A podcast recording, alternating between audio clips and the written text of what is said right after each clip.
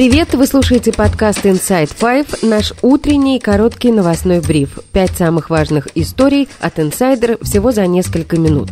Сегодня 23 мая, вторник. История первая. Приграничные районы Белгородской области несколько дней находятся под артиллерийскими обстрелами. Накануне на территорию Грайворонского городского округа зашла украинская диверсионная разведывательная группа. Об этом заявил губернатор Вячеслав Гладков. До этого в телеграм-канале Русского добровольческого корпуса, это военное формирование, в состав которого входят граждане России, воюющие на стороне Украины, появились посты, фото и видео на фоне дорожных указателей российских населенных пунктов, а также кадры с перемещением боевой техники. Представители Легиона Свободы, еще одно подразделение, сформированное из воюющих за Украину россиян, в видеообращении заявили, что проводят в Белгородской области операцию по освобождению территории от режима Путина. Мы такие же россияне, как и вы. Мы такие же люди, как и вы. Мы хотим, чтобы наши дети росли в мире и были свободными людьми, чтобы они могли путешествовать, учиться и просто были счастливы в свободной стране.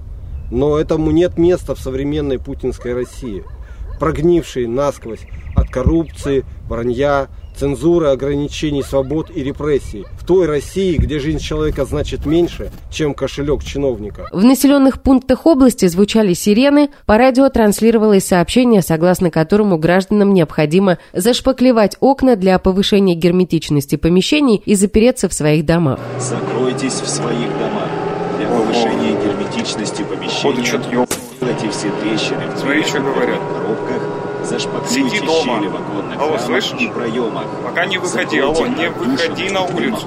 Позже в регионе ввели режим контртеррористической операции. Ближе к вечеру стало известно о 8 раненых в целом по области. Уже ночью стали поступать сообщения о том, что в центре Белгорода произошел взрыв. Губернатор области, МЧС и правоохранительные органы его пока не комментировали. Телеграм-каналы сообщают, что был нанесен удар по зданию ФСБ и, возможно, МВД. Советник главы Офиса президента Украины Михаил Подоляк в Твиттере написал, что все происходящее является деятельностью российских партизан, и Киев к этому отношения не имеет. История вторая.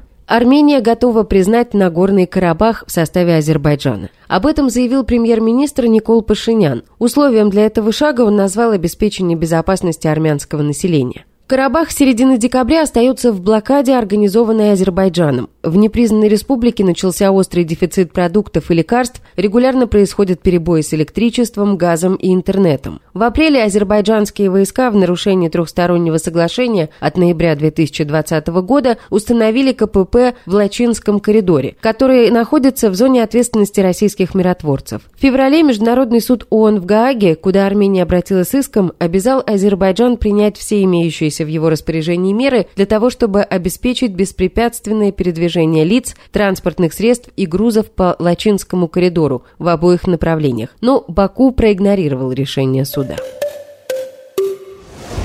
История третья. Тайная. Соратники Алексея Навального выпустили расследование о пропагандисте Владимире Соловьёве. Как утверждают авторы, у Соловьёва есть тайная семья с баскетболисткой Светланой Абросимовой. У них есть 2 детей. Ну как же так?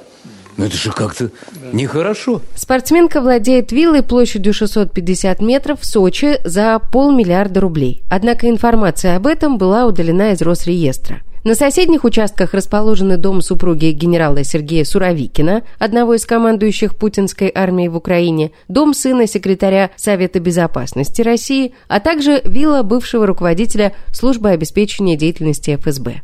Информация о владельцах этих вилл также была удалена из Росреестра. Установить, кто является настоящим обладателем вилл, расследователи смогли по данным от застройщика. Как утверждают соратники Навального, Светлана Абросимова – любовница Владимира Соловьева. Официально он женат, имеет 8 детей от разных браков.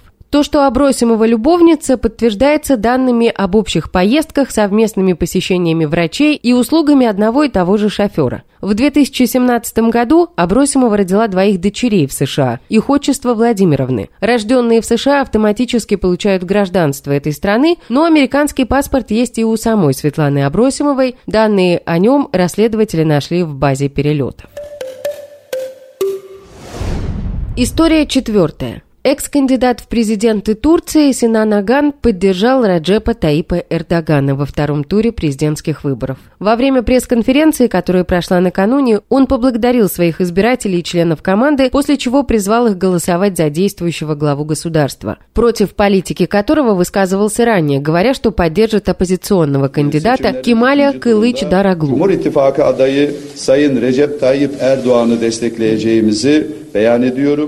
Теперь избиратели Агана, это более 5%, будут решать, кому отдать свои голоса во втором туре выборов, находящемуся почти 20 лет у власти Эрдогану или представителю оппозиции, пообещавшему масштабные изменения во внутренней политике. И история пятая. Актер Сергей Бурунов рассказал «Кинопоиску», что не будет озвучивать персонажа Леонардо Ди Каприо в новом фильме Мартина Скорсезе «Убийцы цветочной луны». По его словам, стриминговый сервис Apple TV Plus выбрал для дубляжа другого актера. Кого именно, не уточняется. Бурунов озвучивал Ди Каприо почти 20 лет. Он дублировал его в «Авиаторе», «Острове проклятых», в «Великом Гэтсби», «Волки с Уолл-стрит», «Выжившем», «Однажды в Голливуде» и в других фильмах. Мне кажется, я услышал, что у вас 24 пациента в корпусе С и 42 пациента в корпусах А и Б, а значит, сколько всего? 66 пациентов во всей клинике? А в записке Рэйчел Саланда утверждается, что есть и 67-й пациент, доктор. Он как лось, когда лоси пугаются, они бегут в чащу леса. Он уже попался, просто еще не знает этого. Мы с мамой все время переезжали, в основном из-за меня, то есть... Всегда по моей вине.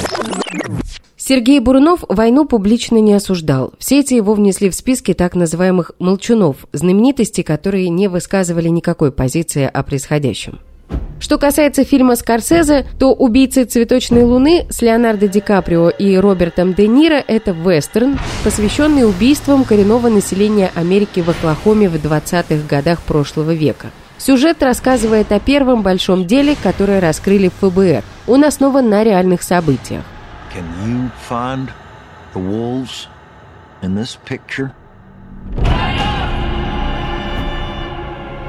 На съемки Скорсезе потратил $200 миллионов. Картина выйдет на Apple TV Plus после проката в кинотеатрах. Он стартует в октябре. Несколько дней назад фильм вне конкурса показали на Каннском кинофестивале. Ему аплодировали 9 минут.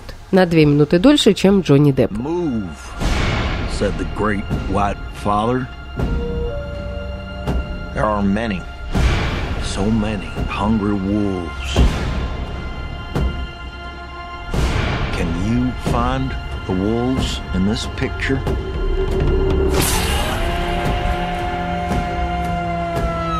И это все на сегодня. Вы слушали подкаст «Inside Five».